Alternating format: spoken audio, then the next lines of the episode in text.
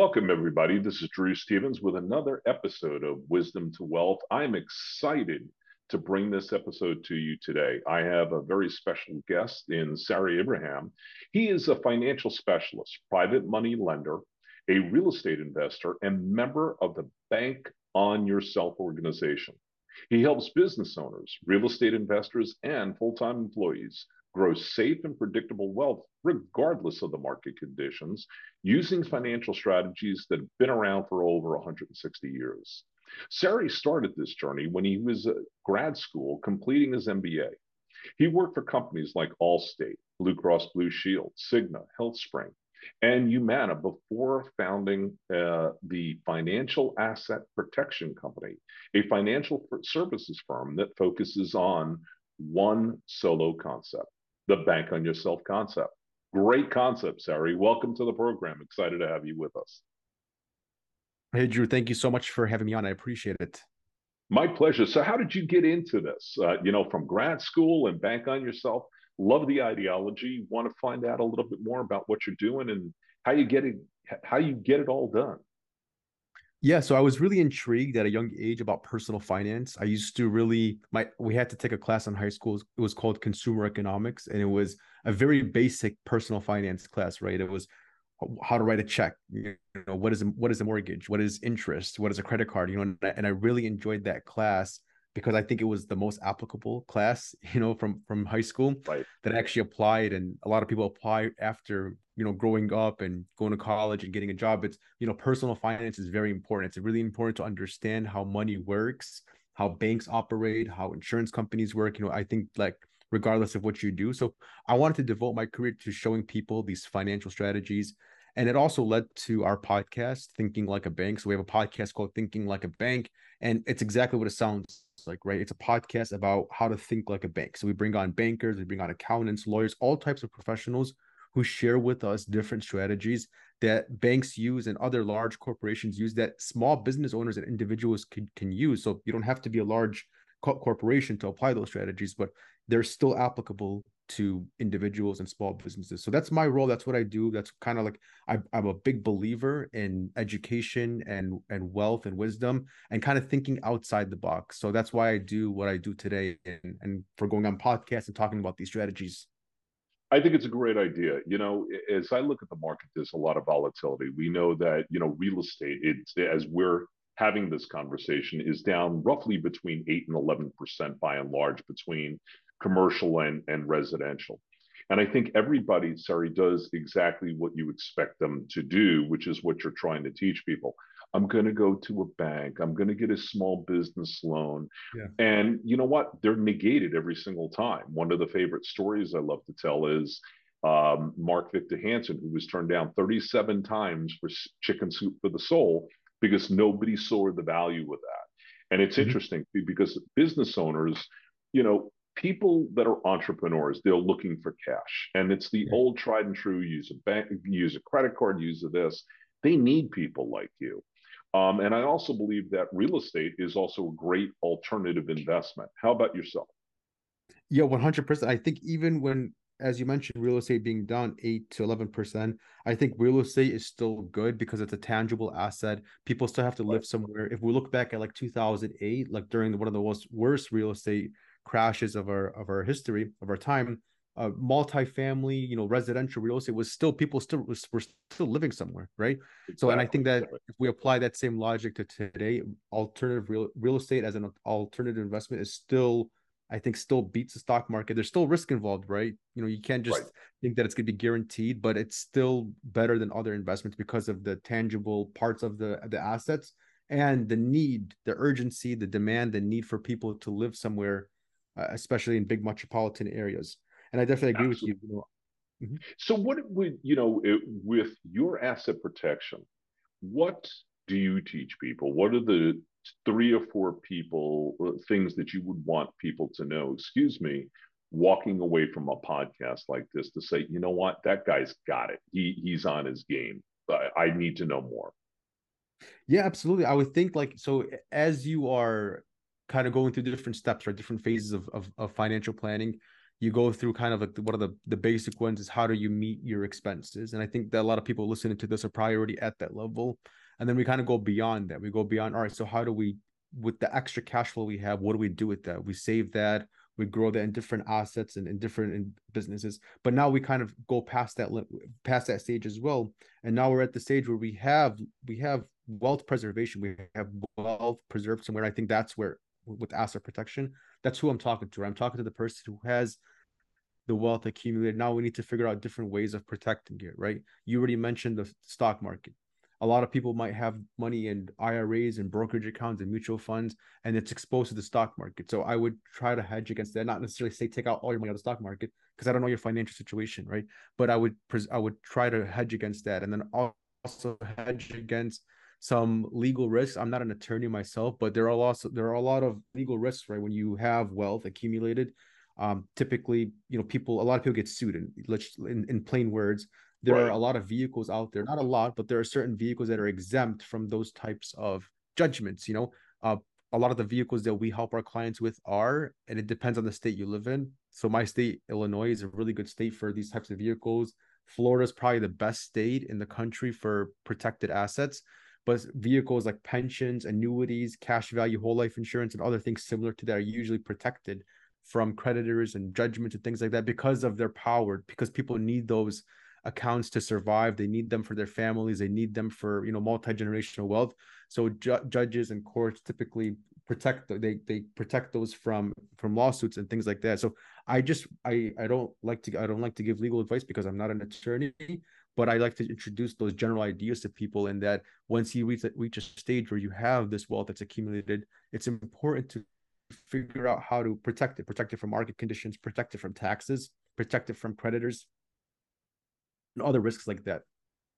No, it makes sense. Uh, you know, uh, as you're talking, um, and as we prepped for this particular interview today, you know, some of it was focused on real estate, but you're bringing up some interesting things, things like pensions, uh, life insurance, whether it's whole life or uh, indexed universal life.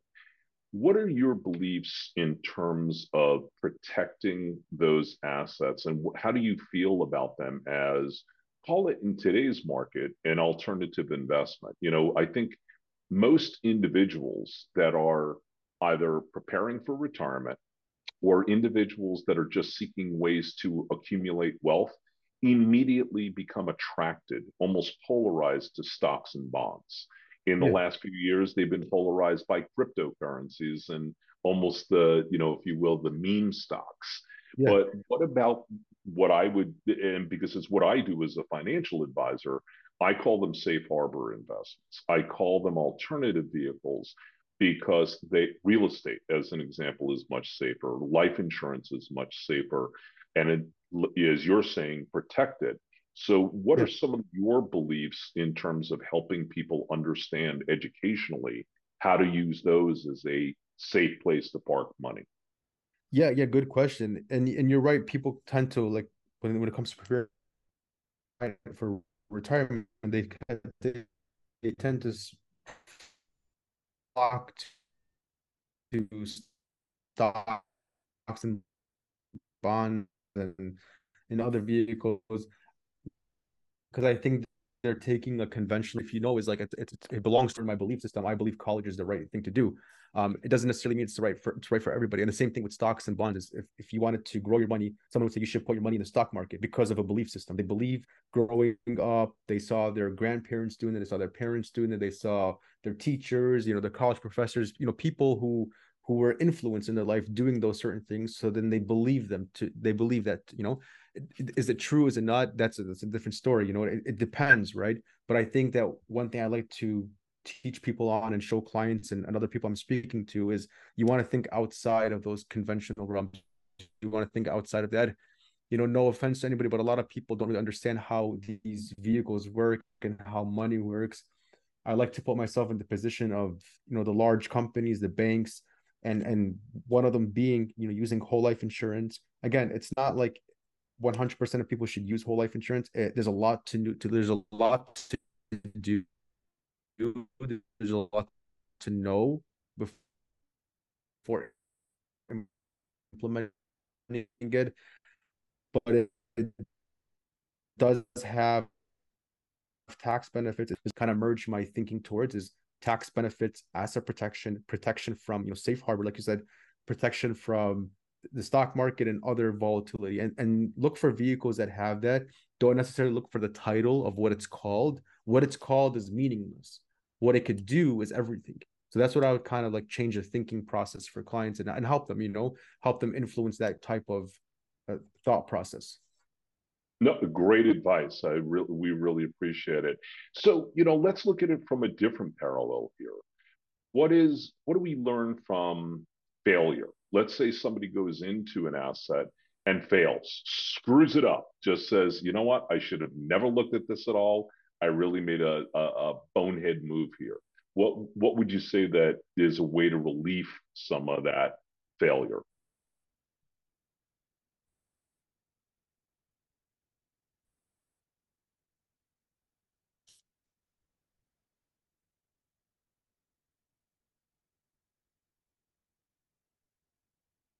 Hey, Sari, you hear me?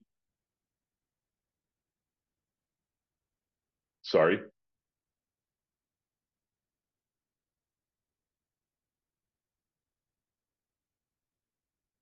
Sorry.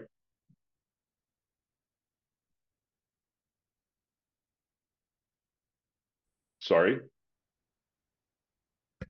Yeah, I'm here. I don't know what happened. Sorry about that. Yeah, we got a glitch on the internet. We're good. Oh, I don't know if okay. you heard my question. We're good. Um, as far as failure, um, you know, what happens when somebody goes into real estate? Maybe residential, maybe commercial.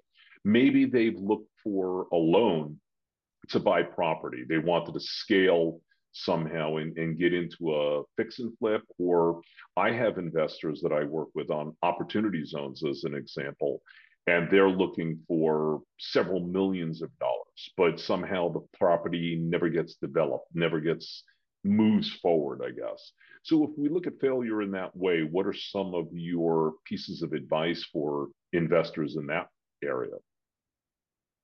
Yeah, absolutely. I mean, if you if you apply the same failure in real estate as to other places like in business, right? I'm a big believer in failure. I believe that failure is almost a prerequisite to success. It's almost a requirement to success. It's it's it, when you're failing in business, when you're failing in real estate, it's probably you know much further than where you were prior to failing. So right there, the failure itself is already a step towards progress.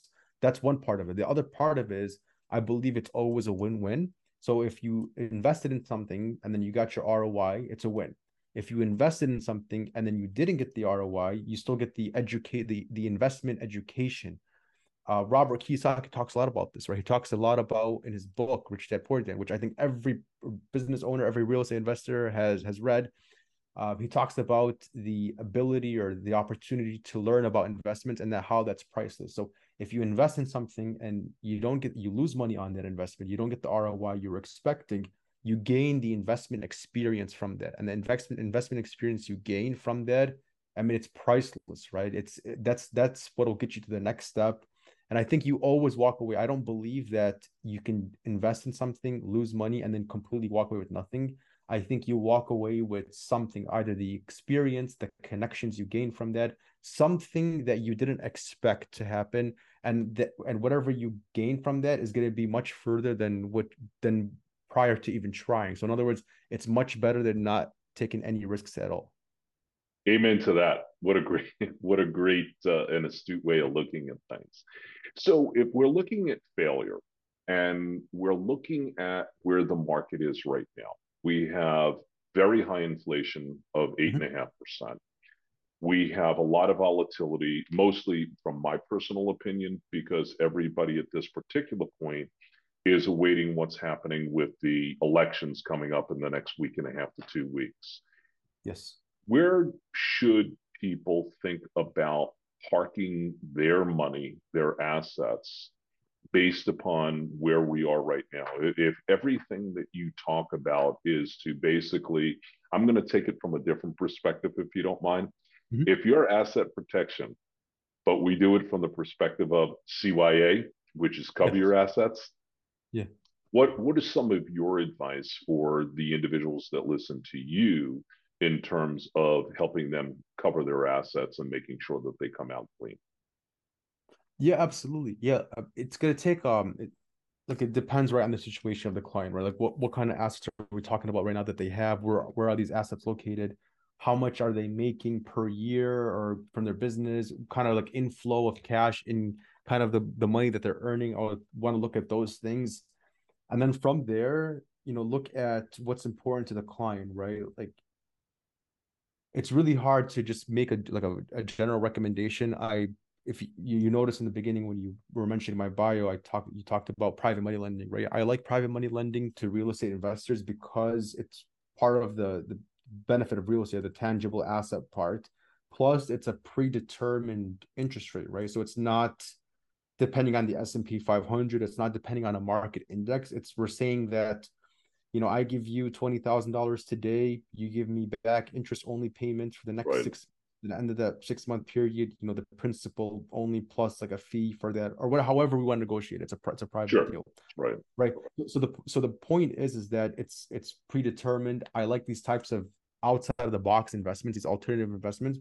I would introduce those to the to the to the clients, right? Different different things, not just the ordinary stocks, bonds, mutual funds, IRAs, brokerage accounts that a lot of people are conditioned they're conditioned they're programmed to use and, and not necessarily saying those are entirely bad because they're not right people they have their benefits they have their their reasons for doing that but i would diversify i would look outside of that i look to alternative investments real estate being one of them look into passive investing into real estate look into private money lending look into whole life insurance look into a combination of these things work with an advisor who kind of has a different perspective not just who's constantly programmed to always flip back to the stock market. And then whether right. the stock market is up or down, I feel like a lot of people already have an answer for that. Like, all right, the stock market is up, good, keep your money in there. The stock market is right. down, right. good. You have 20 more years left, keep your money in there. So it's like work with somebody who can kind of look outside of that a little bit beyond that. So yeah, I hope that answers the questions. But I, I'm a big fan of being outside the box, thinking outside the box. If you if you haven't noticed by now. No, great stuff. I love it. Absolutely love it. So here's the sixty-four thousand dollar question how do people get access to you?